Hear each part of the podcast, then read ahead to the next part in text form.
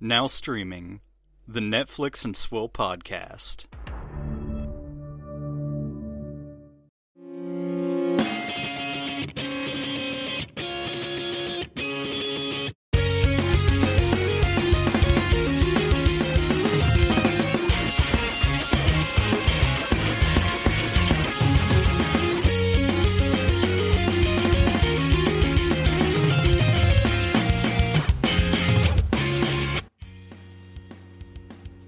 Ladies and gentlemen. Welcome to the Netflix and Swill podcast, your source for Netflix news, reviews, and booze. I'm Caleb.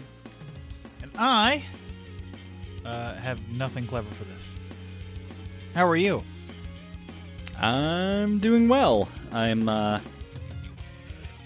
really, really deep in the weeds with uh, Breath of the Wild again. I'm Okay. Uh, out of 120 shrines that you can do in the game, I'm at 117. Trying Jesus. to find those last three. I've never gotten all of them before, but you get a a special armor set if you get all of them. So You get a special Deku nut for getting all of them. yeah, um, yeah, you get the uh the armor of the wild, which is like the traditional like green Link outfit. Hmm. Which is cool. Mhm. How are you? I am fine. I have the PlayStation 5 in my home. Uh, this thing could be a fucking murder weapon with how massive it is. Uh, some of you might know it as the uh, PlayStation Kaiba Corp, based off of how it looks. Uh, but So how how uh many hundreds of hours have you put into Bugsnax? Uh, none yet, but it's on the list. I'm not gonna lie, it is on the list. It is a Uh. free PlayStation Plus game that I could get, and everyone could get. So you could have it now, uh, assuming you have a PlayStation Plus subscription, uh, and you don't have to have a PlayStation Five to have it. So, uh, get your bug snacks now. Bugsnax. Uh, I watched Videogamedunkey's uh, video about it, and uh, it was very funny. It's made by the same people who made Octodad, Dadliest Catch, which is a, Yeah, a funny joke sense. game that everyone memed on. So this this game also became a meme, and they really leaned into the memeness of it. I really liked Octodad. Uh, I don't think I've played it actually. I might have it on PlayStation Plus, but I don't. I couldn't tell you for sure. I don't blame you for not playing it. It's almost impossible to play. What else? Anything else new? No, the PlayStation Five is is fine. Uh, I'm playing Miles Morales on it right now. Uh, I've pl- already platinumed uh, Astrobot's Playroom, which was a a pack-in game basically. That that was fun. That took me about what say like seven hours to beat and then platinum and, and get all the trophies for. So you know, it wasn't wasn't too bad. But uh, Miles Morales, super fun. It's another Spider-Man game, and uh, the spider the 2018 Spider-Man game on PlayStation 4 was fun, and this is just as fun. Did they bring back the Spider Verse voice cast at all? No, they did not. This is their own voice cast they cast for the game, uh, but the Spider Verse suit is in the game, and you can include uh, Spider Verse costume effects uh, and other such things. So, like the the costume will run at like I think it's twenty whatever frame rate it ran for the um for the for the movie, which I'm assuming is twenty four. Uh, it runs at that as opposed to 60 frames for everything else.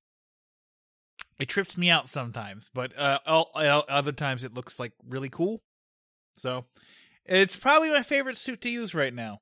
It's up there with the uh, the comic book accurate Spider-Man from like the uh, the original game. They had one that looked like the uh, original Spider-Man costume, uh, and it basically looked like it was from a comic book the whole time. And I ran with that because I just thought that was cool. So yeah, uh, play Spider-Man, Miles Morales, and Spider-Man on on your PlayStation consoles today. Bo- I both I recommend both games. I don't have a PlayStation 5 and probably won't until It's not five hundred dollars. something that's like a system seller for me. Uh, I don't think they're gonna release Shenmue Four anytime soon. So Fucking oh shit!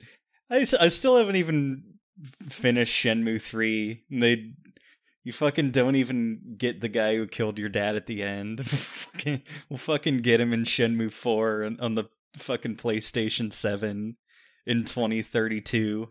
So, just for laughs, I looked at your profile the other day, and I saw that you had platinum three games. One was Subnautica. uh, Subnautica, and Yep. both Shenmues. yep, so one was Subnautica, and I knew that because you play that the most. But then I was like, oh, Shenmue one and two. Well, that just makes perfect sense because Caleb would only Yeah. platinum those games. I was trying to platinum Monster Hunter World, but it's really fucking time consuming, and I don't like that game that much. Yes. Um, I don't know. I I tried to play through Subnautica again, but they uh had a recent patch come out for it on the PlayStation, and it completely fucking broke the game. Well, that's good. Yeah, good job. There's nothing So- like breaking your game. Uh, well, let's do a segment to kick off the show called "What's Your Swill." Can we please get some alcohol into my mouth?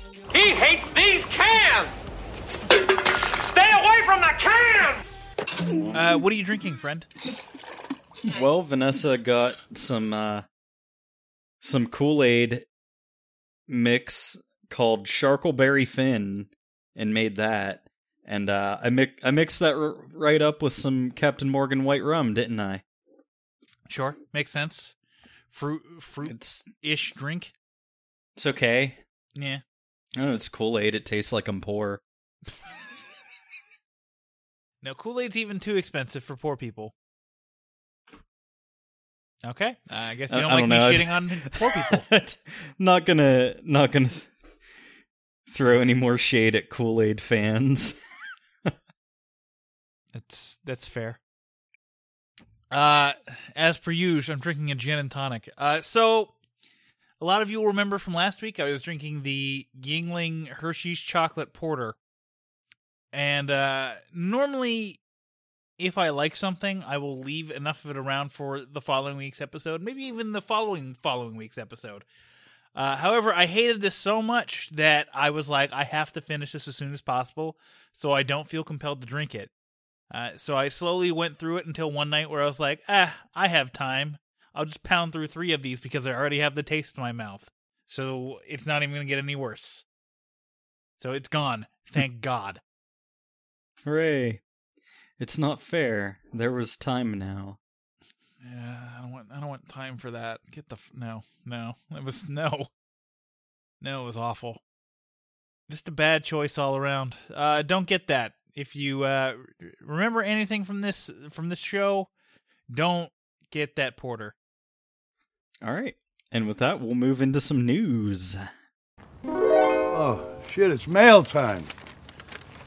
Uh, Space Force is going to have a second season, uh, even though Donald Trump is dead Mm-hmm. and they've lost all their jokes because it was a joke about Orange Man bad. Yeah, that's really what it was. That's they went, oh, Space Force, that's gonna be hilarious. Let's just write a show about that. And now that Trump is out of office, because they waited too long to even come up with the concept, it's it's dead now. Why why are you still trying this? Uh, Yeah. that being said, they are making some changes. Uh, first and foremost, they're moving production from Los Angeles to Vancouver because it's cheaper to shoot in Canada. And uh, Norm Hiscock, which I'm sure is exactly how you pronounce his name and will not be pronounced any other way that makes it not sound like Hiscock, uh, will be co-show running alongside Greg Daniels. Among Hiscock's credits are Brooklyn Nine-Nine, Parks and Recreation, and King of the Hill. So, Caleb, with all of these changes, and by His cock is pretty talented.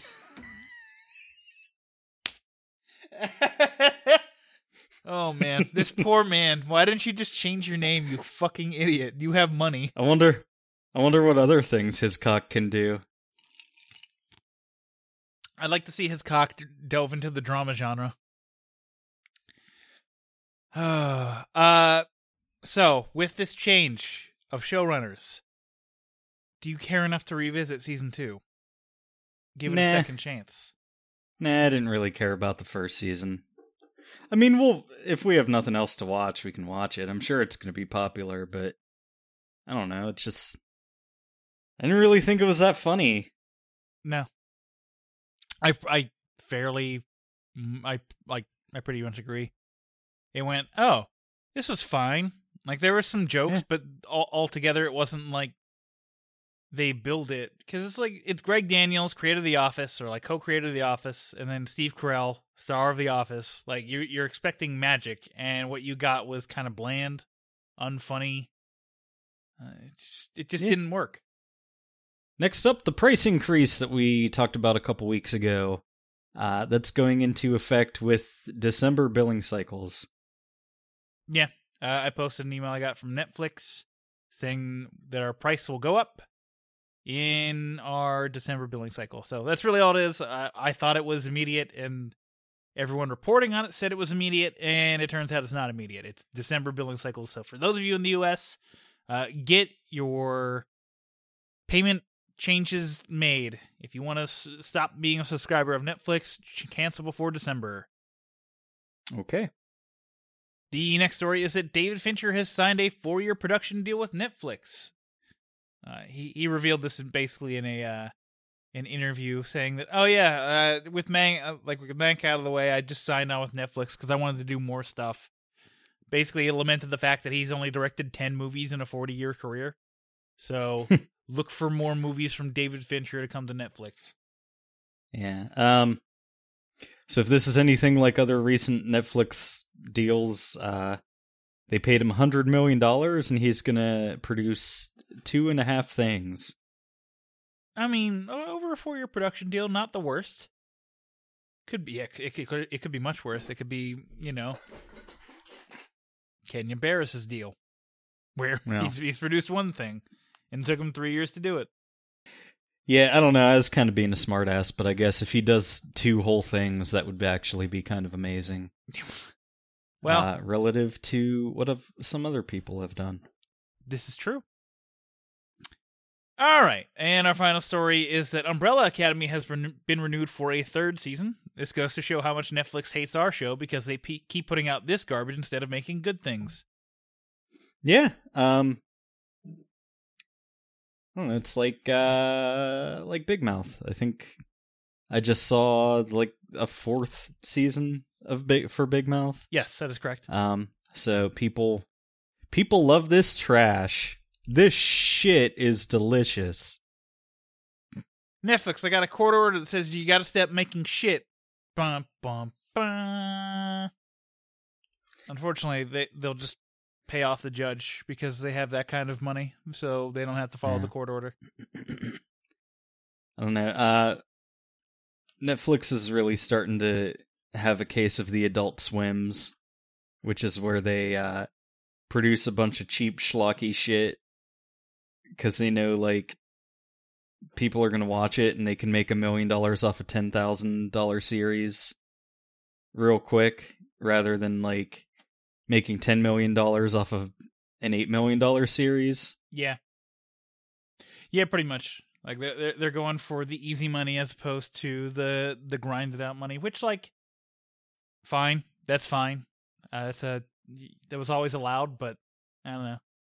Kind of sucks considering the fact that there's a lot of better content that's less profitable than, you know, shit like Umbrella Academy, which is not in any way quality whatsoever, and they just keep putting it out because people watch it. And that's what it comes down to is uh, watch programs that interest you. If you don't if you don't watch them, Netflix will stop making them. Yeah, I'm not mad that people like Umbrella Academy. I just disagree. Yeah. Well, let's keep the train rolling and do the downstream segment. Baby, I can't control the internet. That's my favorite line!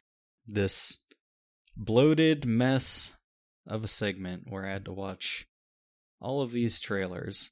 You sure did. Uh, the first one is Riding with Sugar. When his dreams crash into reality, a young Joshua needs to make a decision, one that will rewrite his wrongs. uh, or prove his fate right. It's a difficult sentence to pronounce. Mhm, mhm. Uh, starring Hakeem Kae-Kazim and Charles Mnene. I hope I got those names uh, approximate. no. Hashtag Riding with Sugar arrives November 27th. Uh, it's about a kid who wants to do BMX, and then he gets hit by a car.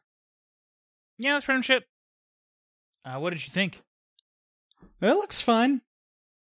I don't know. I don't don't normally get all hyped up about dramas. It's not really my steez.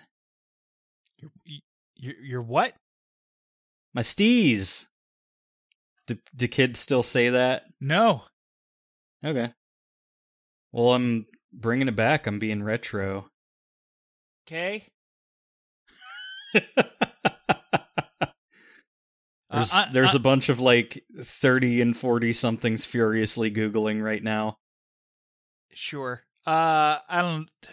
I'm floored. Uh, th- yeah, Caleb's right. This looks fine. Like it looks like it could be something, but it also I don't know. Uh, it's a really short it also trailer. looks like it could be nothing. Yes, it, it yeah, it's one of those trailers where it's like we're not going to say anything. It's just like here's the general thing, and then here's a bunch of images. It's like oh, okay, that's fine. So, uh, it's a toss up. Who knows? Our next trailer is for a series titled Mosul.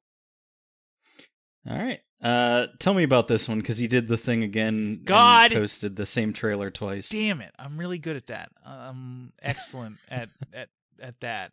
Uh, basically, the general gist, and I want to find the the synopsis, but like it's about um a Middle Eastern SWAT team whose town has been like destroyed by the Taliban or ISIS, one or the other. Can't remember right now off the top of my head, but it was one of those groups.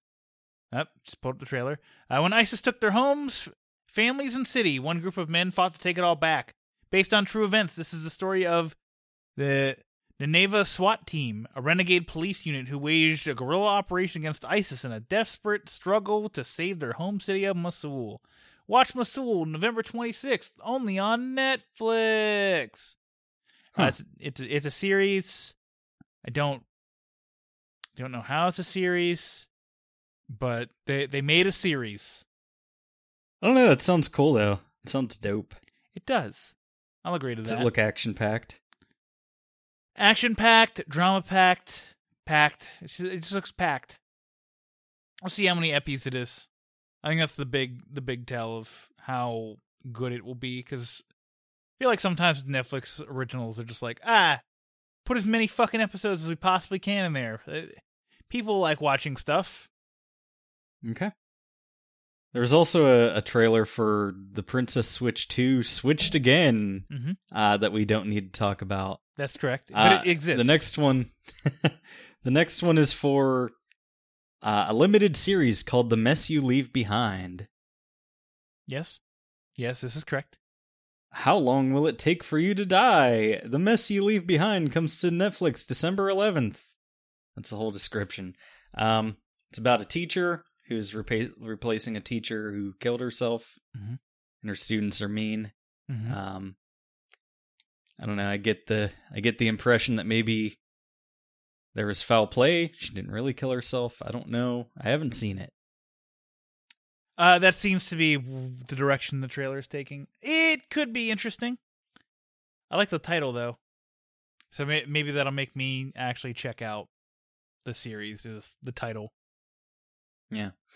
You're not invited to my house anymore on account of the mess you leave behind. Well, now it just sounds terrible. So thanks.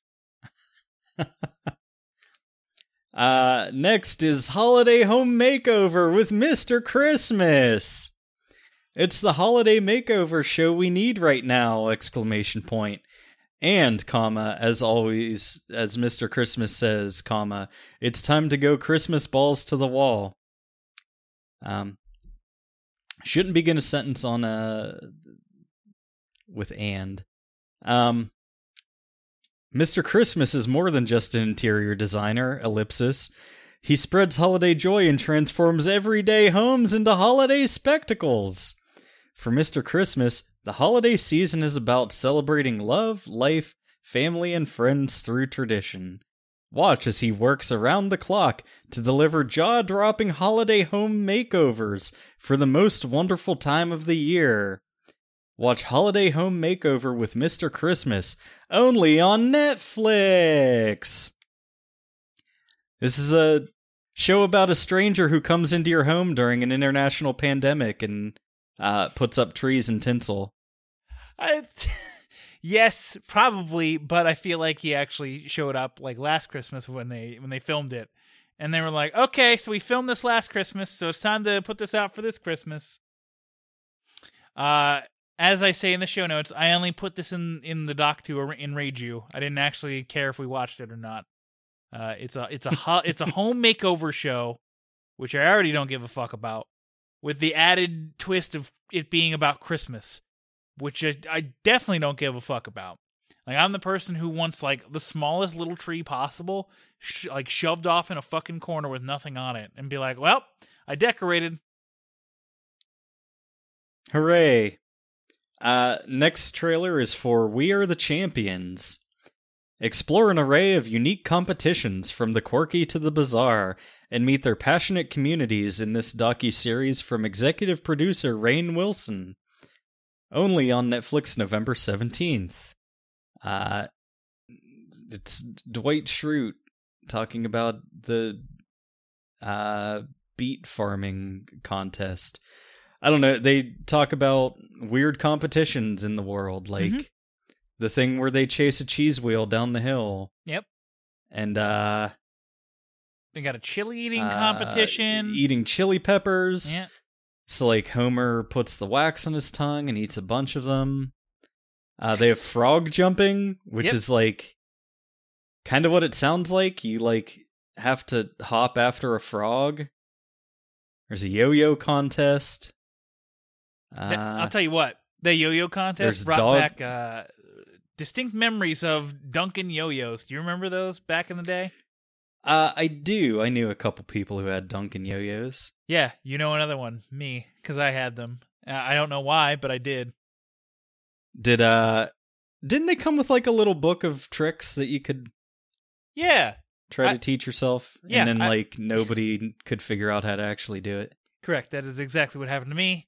Uh, therefore, I gave up. Uh the other competitions are fancy hairstyling and dog dancing.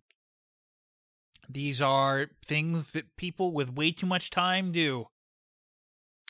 and things that people with way too much time watch, uh, which is everybody. I I bet this will do very well because there's a pandemic and nobody has a job. Yeah. We've had one pandemic, but what about second pandemic? I don't know. I might watch this if I need a distraction. And by that uh, you mean when you come home from work one day, your wife will be watching this, and you'll just sit down and Well- be like, "I guess I'm watching this now." I don't know. I just need something that's innocent and hopeful because uh, I was reading today about uh, how 2021 is likely to be even worse than 2020 because of all of the pandemic and joblessness. There's going to be like widespread famine uh, as a result of it, and it's, it's going to get very bad. Hooray! Next trailer is for Dance Dreams Hot Chocolate Nutcracker. I feel like you make up these titles just to t- test me. Oh, dude, if I was this creative, do you think I'd be stuck on this podcast? I don't know. It reminded me of uh, Chocolate City Vegas Strip, except it's not that because it's about kids. Yeah. Uh, also, if I was that creative, do you think our episode titles would be as boring as they are? I can write you episode titles. That's true, and I always forget to ask you. Every year, students at Debbie Allen Dance Academy perform a genre busting, cutting edge rendition of the Nutca- Nutcracker Ballet called Hot Chocolate Nutcracker. The documentary follows legend Debbie Allen and her students as they prepare for the show stopping main event. Uh, only on Netflix November 27th. What do you think of Dance Dreams Hot Chocolate Nutcracker? I only know of one thing. This is produced by Shondaland, which is another Shonda Rhimes production. So this is actually the second Shondaland's thing that has uh, popped up uh, in the last what two weeks since I was like, "What the fuck is Shonda Rhimes doing?" So obviously, I just need to throw more questions out there asking what the fuck are people doing? All right. Um. Last but not least is uh, a little teaser trailer for Canvas. Uh, Canvas tells the story of a grandfather who, after suffering a devastating loss, is sent into a downward spiral and loses his inspiration to create. Years later, he decides to revisit the easel and pick up the paintbrush, but he can't do it alone. Uh, this is a, a CG animated film uh, about a sad grandpa and presumably how he bonds with his family while he's in his uh, twilight years. So if that sounds good, watch it. It's true. Uh, this comes out on December 11th, and this actually could be decent.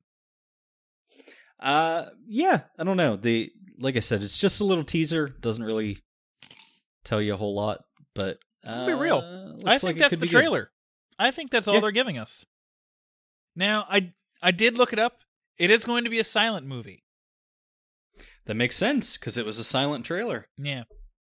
So when they say movie, I don't know if that means short, short move, a short film or something like that, because I feel like it's going to be a short film. But we'll see. We'll we'll we'll cross that bridge whenever we get more information on it. Yeah, I don't know. Trailers looked fine this week. Uh let's let's get into quick hits.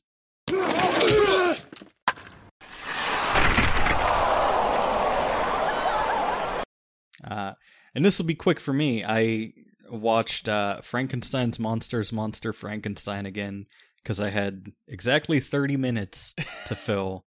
Uh, and I was like, yeah, fuck it, why not? Yeah, It's uh it, it's a show that gives you a good chuckle here and there. And uh and that's how you got into Juilliard. Yeah, I don't know. That like that's obviously the best part of it is uh the parts that aren't the play. Although I I love the sea captain character. But Uh, like, yes, I like, played by- uh, played I by like just the random Octopus. little vignettes with his dad. Yeah. Yeah, yeah, that's a that's a good short. It's a good short on Netflix. Yeah. So, uh, we talked we we we incidentally came up with the best Netflix original shorts category last year for only one specific reason: Stan Bash Brothers uh, again. Uh, which whatever, that's fine. I don't know. Uh, Frankenstein's Monsters Monster Frankenstein is uh not as good as Bash Brothers, but better than What Did Jack Do? oh, it's hundred percent better than what what did Jack do because what did Jack do is just absurdist David Lynch stuff. Yeah. Although I did I did like What Did Jack Do? Uh huh. All all I want to know is what that Jack do. what what that Ava do. Uh as for me, I watched well, I finished Blood of Zeus. Uh it's only eight episodes, so it's a relatively short watch. They're all about half an hour apiece. Uh this follows a very similar trajectory to the first season of Castlevania, which is like some action happens here and there. It's mostly drama, but then the final episode is action packed as fuck because uh that's where they decided to put all their budget to. Uh, I won't go into specific plot details, but as I said last week, it's basically basically about uh, how Zeus fucked around on Hera, and Hera's upset, uh, and they paint her as the villain the whole time, despite the fact that Zeus cheated on her. So, Mm-hmm. if you if you want to know how uh, Greek mythology used to be in painting Hera as the the bad guy, uh, there it is. It's like a throwback to that, where oh Hera's bad because she's mad she, because she was cheated on. Okay, it's not Zeus's fault. It's Hera's fault. Uh, I, It's true. overall, animation's pretty good. Done by the same people who did Castlevania. Uh, and for those of you who are unaware, that that is Powerhouse Studios. They are out of Austin, Texas. So what does that make this? An animated series, not anime. Despite everyone's best efforts to try to change it into anime, I don't know why everyone wants to brand anything animated and sort of adult oriented as anime. It's not. So uh, there you go, Katie. From for your reference, that is me coming to the defense of anime because this is not anime. Uh, voice acting is solid. Uh, I can tell you right now, I don't know any of the voice actors. Uh, I think Netflix is mainly pretty good at getting a bunch of no names to be their stars. I mean, other than what? Oh God, what is his name in um Castlevania? Main character that's not Alucard. Trevor? Trevor. Yeah, Trevor. I mean, he's uh he's an established actor, but otherwise, uh, nobody really of note in this one. So there's there's at least that. Uh, as per usual with Netflix originals, too many characters, not enough time. They're, they're they're spreading themselves over like 900 different characters, and it's like holy fuck, just focus on like three or four.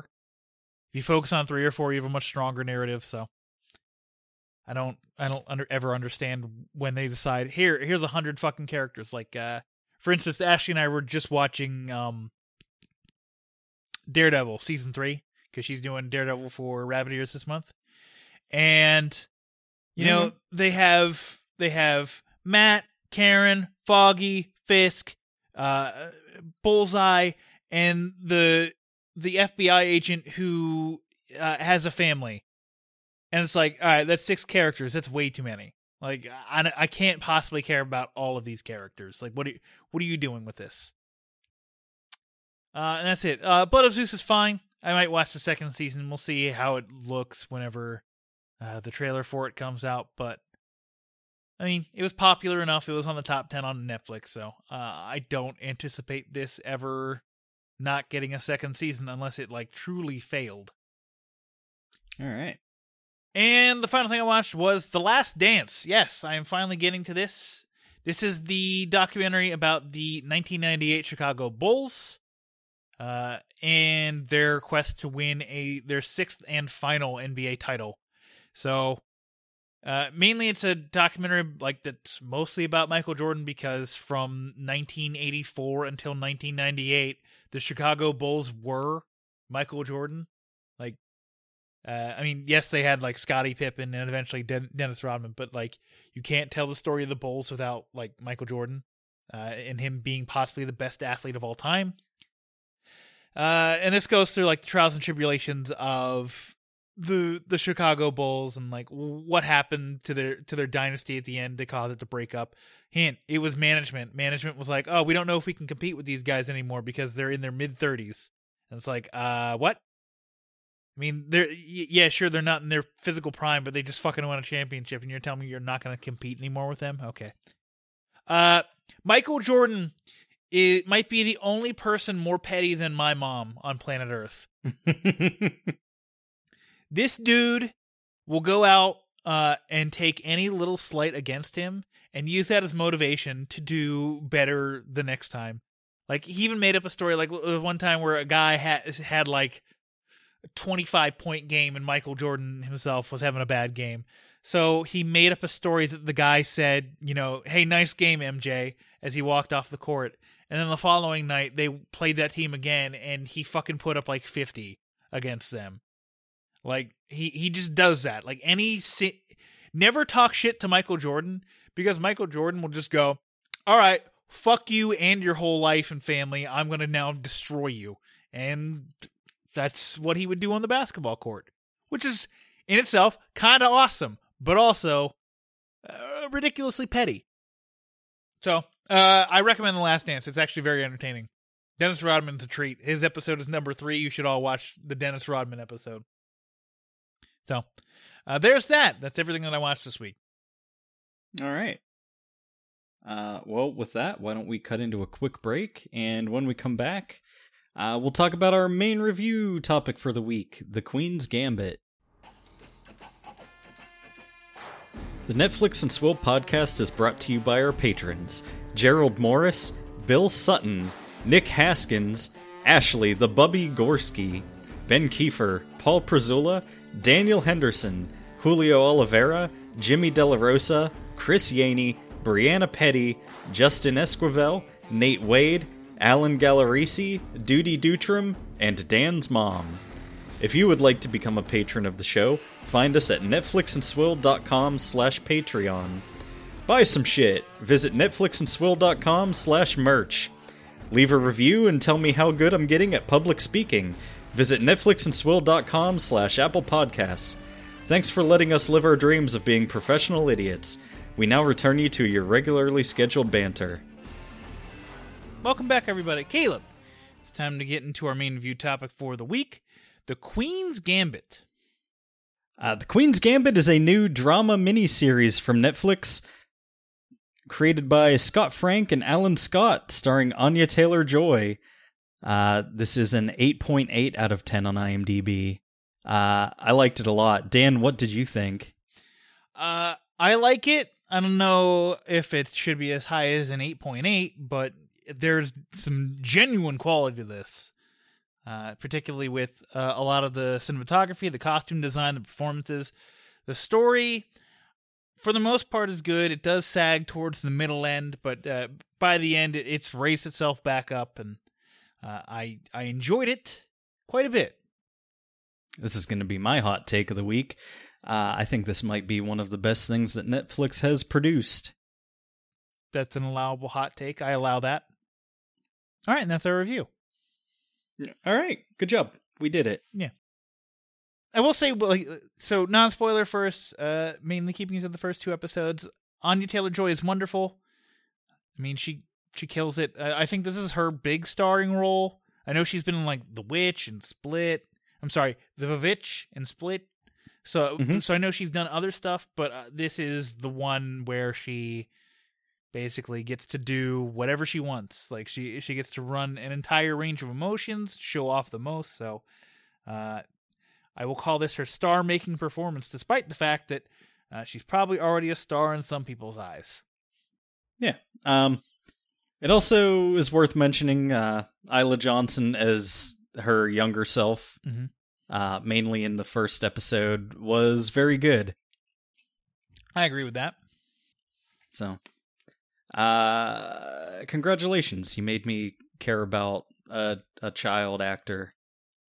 Yeah, who would have thought a series all about chess would actually be interesting? Yeah, because, like, at face value, you're like, well, you know, I'm not particularly interested in chess strategy. Like, why didn't they just make this a movie? It is extremely compelling. And you don't need to have a deep knowledge of uh, chess and mathematics and strategy to be able to enjoy it. You just need to be able to enjoy uh, people being smarter than you.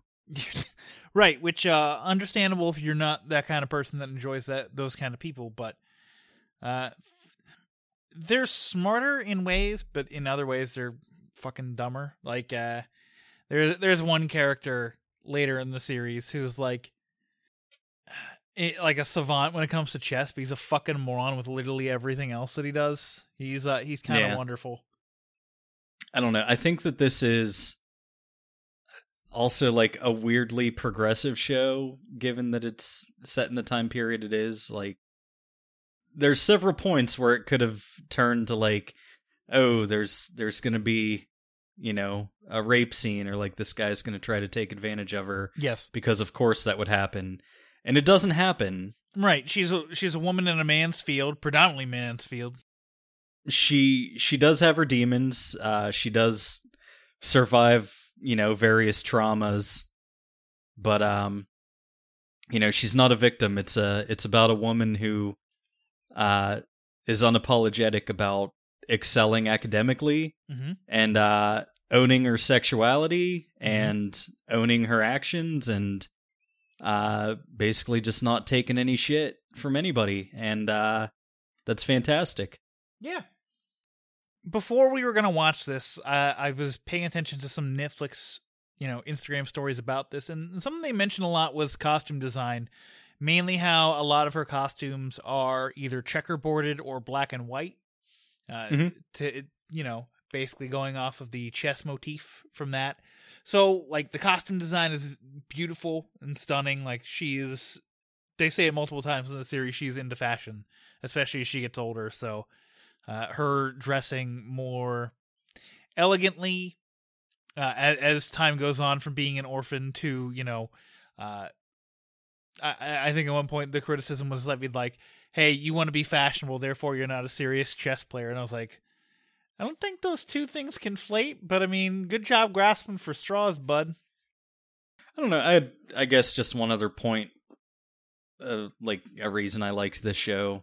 Before we get into spoilers, it's uh, like the other kind of main theme of it is uh, like finding your family because you know, like obviously Beth's an orphan Mhm. and um has sort of like a weird shaky like tenuous relationship with the orphanage where she lives and like her newly adopted parents and she kind of uh like starts building her circle outwards from um a very narrow starting point so uh i like that No, it's a good point. I didn't, I didn't, I didn't really think about that till you brought it up. So yeah because like uh by the end of it like her her ultimate end game is to face down you know the best chess players in the world who were russian at the time and uh you know they all kind of you know when they adjourn from a game and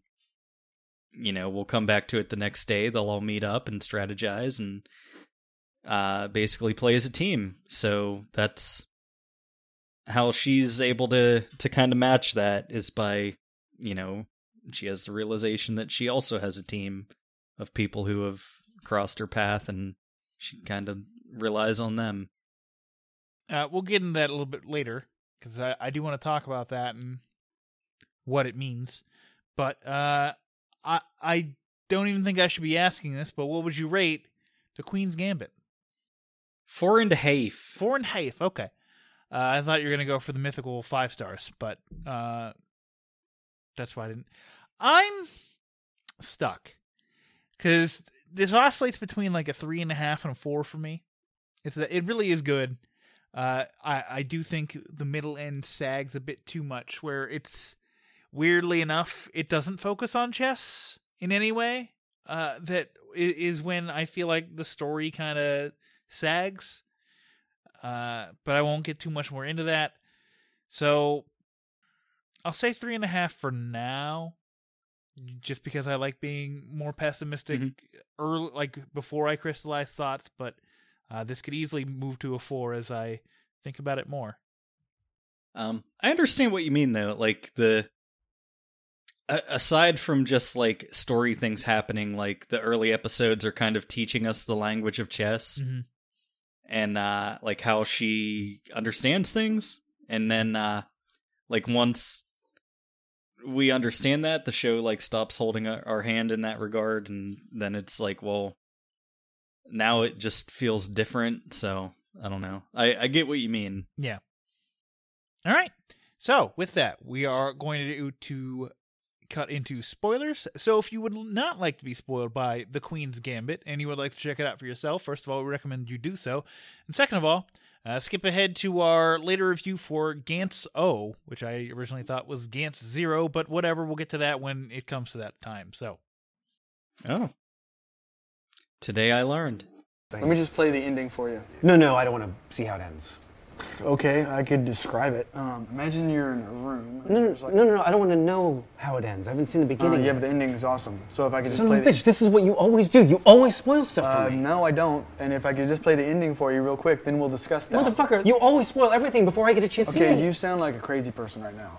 so the the team aspect, I, I want to talk about that real quick because like right at the beginning of that episode seven is when she like she we hear from her mom basically say like you don't rely on boys for anything like men men are only gonna hurt you and do stuff because this is Lifetime slash Netflix, and I went oh, okay so she's just gonna try to keep doing things on her own like not accept the help of the male dominated sport of chess that she's in. And then when that happens, I'm Mhm. like, oh, I guess I never really thought this was possible for everybody that she's ever played against to come together and want to help her to win. But oh, okay, I'm fine with this. Yeah, it's like uh I don't know what like a comparable thing would be. It's like uh Macho Man and Hulk Hogan squashing their beef to like take on fucking Andre the Giant. I don't know. I don't know if that matchup ever happened. Uh, is there anything else you want to talk about? Or, or I'm sorry, is there anything you want to talk about in in spoilers particularly? I didn't really expect it, but like it this this show goes a long way towards making uh Anya Taylor Joy like kind of a sex icon. Like she's very sexy in like like I said, she owns her sexuality, Mhm. but like she's not like slutty. She just knows what she's about and just does it and doesn't think of the consequences, which is like also because uh like she's uh, very badly addicted to multiple substances throughout the course of the show, which is her main vice. But uh I don't know. Like they they did a lot with her. Like they like she was super awkward in like the scenes where she was supposed to be really young and stuff. Like with the hair and everything. Like Oh, the the really- hair in the first couple episodes is fucking terrible. uh they really made her a disaster, but by the end of it she's uh uh a vivacious and stunning woman. So good good for her, I guess. I don't know. I don't know. I'm I'm weird about I don't know how to talk about people's appearances. She's hot. There, I said it. I mean, you could just be Gerald right now and being really weird about Yeah. it. I don't know. Like I just uh thought that that was really and like it's through the lens of chess, so like it's just unique, I guess, but like I don't know, that like I think that's a sexy thing is like you just you know what you're about and you just go for it. I don't Yeah. know. It almost feels like gamer girls, for instance. Like you don't see like up until recently, like girls playing video games was like kind of unheard of. So it was like, oh, you're a girl who plays video games. Wow, you're super attractive. Because Lol. XD so random. Yeah, right. So like, I I guess I could see comparisons through that. Uh, I don't think that a girl being good at video games is as compelling as a girl playing chess because I think there's a level of intelligence that with chess it's required and video games I, there yes there is some intelligence required but also it's about who has better thumbs and Yeah. that's Just reflexes and hand eye coordination. uh so you know Jack Burton be a very good video gamer cuz it's all in the reflexes. Yeah. I do like that like the addiction aspect is there uh, and not just from her but also her uh, adopted mother who is uh an alcoholic and uh I wouldn't say she was addicted to her tranquilizers but she was on tranquilizers uh which has now sparked the meme all I need is my tranquility uh which is now super popular and and such things. But uh the undercurrent of addiction is very interesting because like classic addict signs are you only think you're good at everything you're doing when you're high or drunk or whatever and for her she has the addiction of the tranquilizers and the alcohol. So she's just pounding alcohol. She's pounding tranquilizers to you know be good at chess because that's how that's where she thinks she's best. Like she even says it late in the show where she's like i'm Yeah. i'm best when my mind is cloudy. Well, that's uh also like the um the really interesting thing they do is like whenever she's a kid, they like at the orphanage they give her like they give all the kids tranquilizers so that they don't misbehave, which is fucking horrible. So like they they get her addicted to it. right But like whenever she first becomes obsessed with chess, like she will save her tranquilizers for nighttime so she can feel good. And uh she'll like visualize the game on her ceiling above her bed.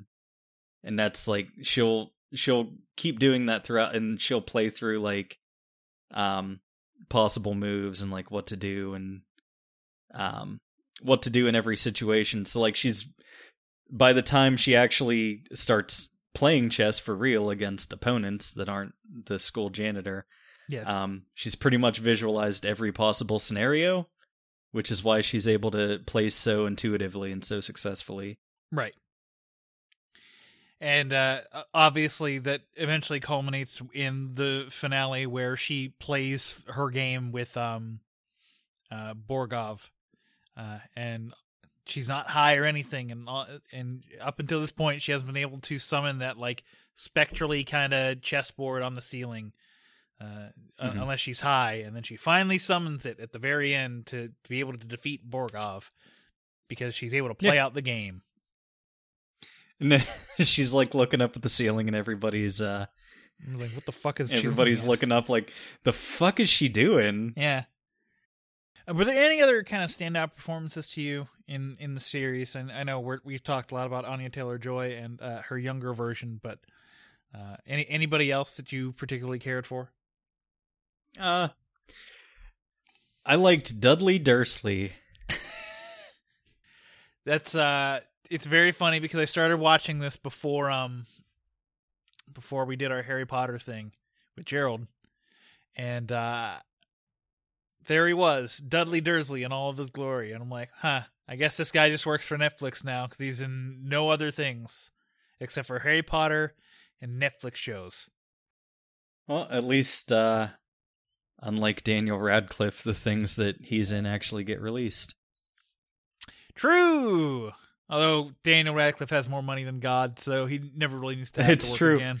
Um, fucking Rupert Grint made so much goddamn money off of the Harry Potter movies that uh he retired and just drives around England in an ice cream truck giving free ice cream to kids. Hopefully, we never hear update Rupert Grint pedophile. uh I was I was gonna make the joke also. Uh also in the UK they say pedophile. Peter file.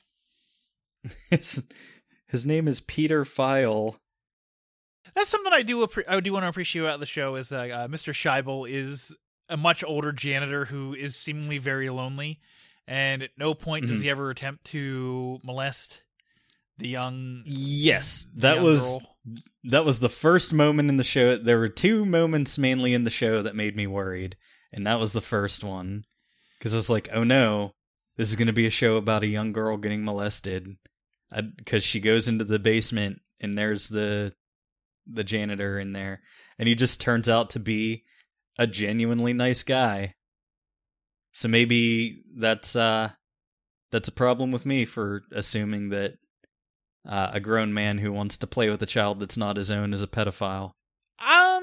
I wouldn't say. I'll, I'm not going to call it your problem. I'm going to call it Hollywood's problem because Hollywood has kind of conditioned us to believe that it is going to be mm-hmm. an issue. Always is anytime you see old man plus child equals potential pedophile. Yeah. I'm pretty sure Michael Jackson didn't diddle those kids. Uh, I have no opinion one way or the other because I haven't read any of the case files, so I'm not going to say one way or the other. Uh, but well, uh, so what was the other moment that made you worried? Uh, whenever the guy wanted to take pictures of her in his hotel room, but that guy turned out to be gay. Oh yeah. Well, I'm not gonna say this is an excuse making, but it seemed like she wanted something to happen anyway. So I'm not going to say, you know, she Mhm. wouldn't have wanted it, and and if it turned out that way, maybe she would have, you know, reconsidered in the moment. But Right, because she was she was in that adolescent stage and you know exploring her sexuality or whatever. But yeah, you know, it it definitely would have been inappropriate. yeah, yeah, a bit. Uh, I was actually a bit more worried when uh, Allston is around because Allston was very distant, and it seemed like sometimes when you have those distant characters in productions, they are the ones that are the the pedophiles. So I was like, oh, maybe he's gonna be the pedophile. And it's like, oh no, he's just a piece of shit in a different way. Yeah. He's just a deadbeat dad.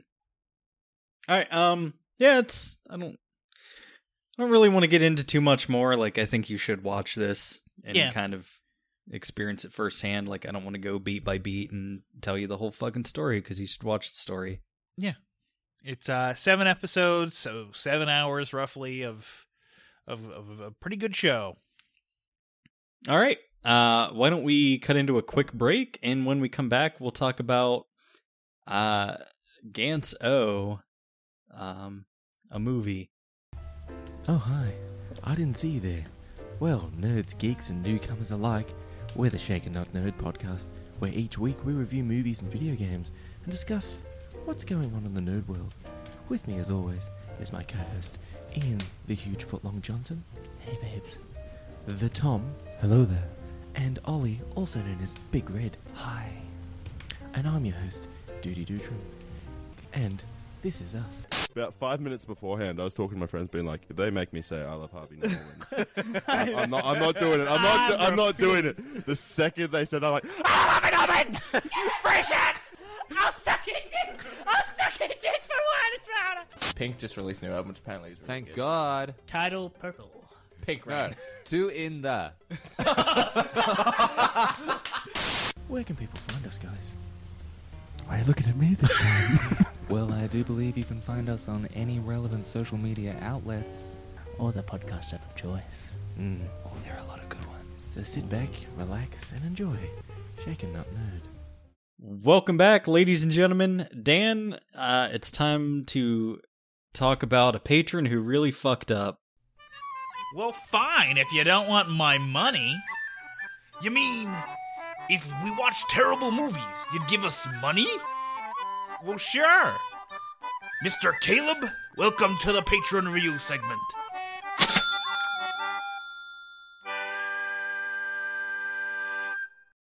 Uh, that is correct. Thanks to patron extraordinaire of literally every podcast we're friends with, Chris Yini. Uh, we watched the anime, and I'm going to call it anime movie because this is originally from Japan and has it doesn't have the anime art style, but Though it isn't. it desperately wants to be an anime. Uh, Gantz O. Yeah. Uh, Gantz-O is a 2016 animation action drama film. Uh, it is Japanese. It reminded me of Final Fantasy The Spirits Within, Yep. but not as good. Uh, shockingly, a 7.1 out of 10 on IMDb. After being brutally murdered in a subway station, a teen boy awakens to find himself resurrected by a strange computer named Gantz and forced to fight a large force of invading aliens in Osaka. Uh, this is based on the anime, based on the manga. Um, like all movies based on animes that it's trying to condense down to an hour and a half. Uh, it fails. Uh, Dan, what did you think of Gantz O? I'm now looking up Gantz because I didn't know this was actually an anime at some point. Yeah, uh, this reminds me of the live action Full Metal Alchemist movie that was on Netflix, Oh my! which like only only possibly made sense if you had watched every episode of the anime. But like unless you're really crunched for time, just watch the anime cuz they got it right the first time. Yeah, so this is a, a 20 it's a 26 episode anime. Uh I'm looking Okay. Uh yeah. I would actually be interested in checking out the original anime. Mainly Yeah, because it's from uh, 2004, so that means no CGI bullshit. Cuz like this has a lot of ideas Yes. that can't be fleshed out in 95 minutes. Right. Um also like presumably like I I feel like the anime is sort of akin to something like Sword Art Online. It's like they're in the real world, but it's like people who were killed and brought back by this mysterious computer and like they have to play a game where they fight these aliens, but like the aliens are actually invading Earth and killing people Yes. but then they get scored at the end of it, and based on their score, they can uh, get out of the game and go back to their normal lives, or they can bring back a dead player, or they can like keep playing and be given superior weaponry if they get enough points. And also, there's hot chicks, and uh, Yeah. the the There's main guy physics. falls. Yeah, there's there's jiggly boob physics, and uh, the main character falls in love with a girl in about 30 seconds, which Mhm. is very anime. Yep. Um, I don't know. So, like anything else in Japanese pop culture, it's overly sexualized because um, they're sexually repressed and uh, don't get to express themselves sexually. Yeah, I, I agree with a lot of with a lot of what you're saying. There's a lot of ideas here. There's too many characters. I'm like, this desperately wants to be an anime. Like this, they desperately Yeah. want this to be fleshed out, but they can't flesh it out because they have 90 minutes to do such a thing, and that doesn't work. Uh, I do. I will say one thing. I do appreciate the general creature design, mainly because they are based off of actual Japanese yokai and oni. Yeah. Yeah, like there definitely was a kappa in one of the scenes. Yeah, and you had the the the face with the wheel, uh, the face in the wheel. Uh, I don't know what those are called, but like I've seen enough uh, anime shit because I am a closet weeb that I was familiar with a lot of the things that they were doing. So that kind of kept me engaged. Uh, they also had a giant fighting robot, which you know, classic Japanese anime shit right there. Yeah. And like the the giant fighting robot decloaks and starts to fight the giant yokai and uh the the entire response from the onlookers is to look up and say, "Oh, there really is a giant fighting robot in Japan." Mhm. which I did It's like, appreciate. all right. Uh, but otherwise, I mean, I watched this in native Japanese because I couldn't take the lip movements not matching because I'm a psychopath. Uh, Yeah. Which I is- I don't really care about that. I watched enough Godzilla movies when I was young to get over it. watch out for Godzilla! That joke doesn't land cuz they can't see your lips. Uh, that's, that's a good- that's a good point. Uh, regard, but like that drives me nuts than anything. I have to watch everything in original language now with subtitles, which uh is fine because Ashley's deaf as it is, so she can't hear Yeah. uh, and needs subtitles anyway. So you're better off just listening in the original voice acting, especially when they don't give a fuck about localizing at all. And that's that's the big problem with that is like when you're not trying to match lip movement, it just kind of shows to me that you don't give a fuck. Uh, which like okay, fine. So you don't give a fuck. So why should I give a fuck? Yeah. I don't know. I wasn't watching their lips anyway. I was watching all of the jiggly boob physics. Yeah, that's my favorite. Is the the the character with the big boobs? They just call her Jugs, which is Yeah. uh problematic. But like The she- computer calls her that. It it does, but uh, let's not forget that she also has no character arc whatsoever because she is No, she's just kinda given there. Time. It's just like, oh, she was a model, and she has boobs. Okay, cool character, bro.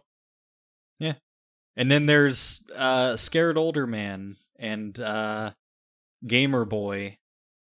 And then uh uh thirsty girl who he falls in love with after 10 seconds. Yeah, yeah. Like I said, this desperately wants to be a series because nothing is fleshed out at all. Uh, and Yeah. so, uh, I might try to look for the series, but Like it just ca- kind of has the makings like you can tell it's supposed to be like this sweeping dramatic like Mhm. uh like very large thing that they tried to cram into 90 minutes. So like the whole the whole thing is just one mission. And they kind of refer to the fact that there have been and will be other missions that they go on. But like it's just it's just one one mission. It's the guy's first mission and he kicks all the ass for no apparent reason after he figures out how to kick ass Yep. and uh yeah that's that's basically it Uh, there is there is a final twist though, uh, regarding our main character. Did you see it coming? Is- uh pretty much yeah No, I was actually of figured I actually didn't. So wanted to give the movie props for that. Cause, yeah, because he's he's been in the game many many times and keeps saving everybody and then getting out and then coming back in to save everybody again. That's his character flaw is that he tries to save everybody. So he he he dies at the beginning of the movie trying to save people, and then you know he lives saving a bunch of people. He keeps bringing them back and back and all this stuff. And I'm sure in a fleshed out series this is more interesting, but I could I just couldn't care. I just did not care. All right, so if you're interested at all in the Gantz property, uh maybe start with the manga. Yeah. Start with uh, something longer form than this 90 minute movie. I don't know, what did you think about the whole Final Fantasy spirits withinness of it? I thought I was gonna hate the animation style, but I was more fine with it. Like, uh, I, I don't know. Uh, My my big problem was they did snap zooms in an animated movie, which made me i- increasingly upset. Uh, because snap zoom is the worst thing that's ever happened to movies, uh, aside from narration. But uh, don't do it in an animated movie. There's no real reason to. Uh, but otherwise, like the animation style didn't bug me as much as I thought it would. Huh. Apparently, this is uh, one of at least four times that this series has been uh, made into a movie. Oh, because there's there's another one just called Gantz in 2010. Uh, then there was 2011. They had Gantz Perfect Answer, and then also in 2011, 2011 they had a made-for-TV movie called Another Gantz. that sounds right. Gantz 2, The Squeakquel. I think we're done. What would you give Gantz? Oh. Uh it's like a 2. Like I said, there's a lot of big ideas that like that don't get translated to this format. Like like I said, like you there's a lot to enjoy here if you are a fan of the original source material already. But I am not. I'm not familiar with it, so it didn't work. Yeah. Uh it, yeah, it feels like we just have characters to have characters for for no reason. Yeah. Yeah, and like I'm sure people who are really into the series or whatever, like they they watch it and it's like, "Oh, there's there's Reika, there's Anzu Yamasaki, there's uh, Hachiro Oka, there's all these other memorable characters Yeah. that that I have no fucking connection to. Yeah, pretty much. That's that's I, I agree with that completely. Two two is the correct answer. All right. Uh, with that, let's get ready to wrap up the show. Dan, what are we doing on the show next week? Well, uh, you've had a much better track record of picking things for us to watch than I have recently, so uh, you have selected a double feature for us in terms of Netflix originals. Uh, a foreign horror double feature. Yeah. Uh, first is uh, Nobody Sleeps in the Woods Tonight, uh, which I don't have that pulled up right now, but that is a yeah uh, Polish uh, horror movie. Uh, I don't know what it's about, but uh, you might have it up. Um, I don't know. I looked at it real quick. It's like uh, kids who are addicted to technology. They get sent to like a camp out in the woods, uh, to like get themselves off of social media and their phones and video games and reconnect with the real world and stuff. And then I guess there's a murderer or something. Yeah, uh, the Netflix uh, sub, uh, synopsis is addicted to technology. A group of teens attends a rehabilitation camp in the forest, but a sinister force there intends to take them offline forever. Yeah, uh, and also we will be doing Cadaver, uh, which is a Norwegian horror movie. Mm-hmm. Uh, this is one we had on Downstream a little while back. Uh, it is about a couple who get invited to a, a party at a weird hotel in a post-apocalyptic world where they're uh, presumably being fed people or something as the main course. Yep, Soylent Green is what they're being fed. All right. Uh, so I look forward to that, uh, especially because it's a combined three hours of stuff that I have to watch for next week, which is really great. It's always great. Uh, so tell them stuff, Dan. Tell him, Steve, Dave. Uh, that's a Mallrats reference. Fuck you, fanboy. Thank you. Uh, thank you for getting that. You can find the show at netflixandswill.com, netflixandswill.com slash Apple Podcasts. Take you to our Apple Podcast page where you can subscribe and review our podcast there. Uh, and also, we also have other links to like Spotify, Google Podcasts, I think Audible too, but I can't remember. Can't be sure, quite honestly. But uh, NetflixandSwill.com takes you to all those places. And head over to patreon.com slash Netflix and Swill, where you can find uh, the Dan Makes Gerald Watch Harry Potter series. That's right, Gerald's finally watching the Harry Potter movies after putting me through the entire franchise of Halloween. And uh, we'll see how this goes. Uh, Gerald was sorted also. Find out what house he is in by subscribing to our Patreon now. Mm-hmm. Jesus. I made him. I, I I sat there and I listened to him struggle through. He's like, Dan, I don't Did know what do any, like a uh, you do like a BuzzFeed poll?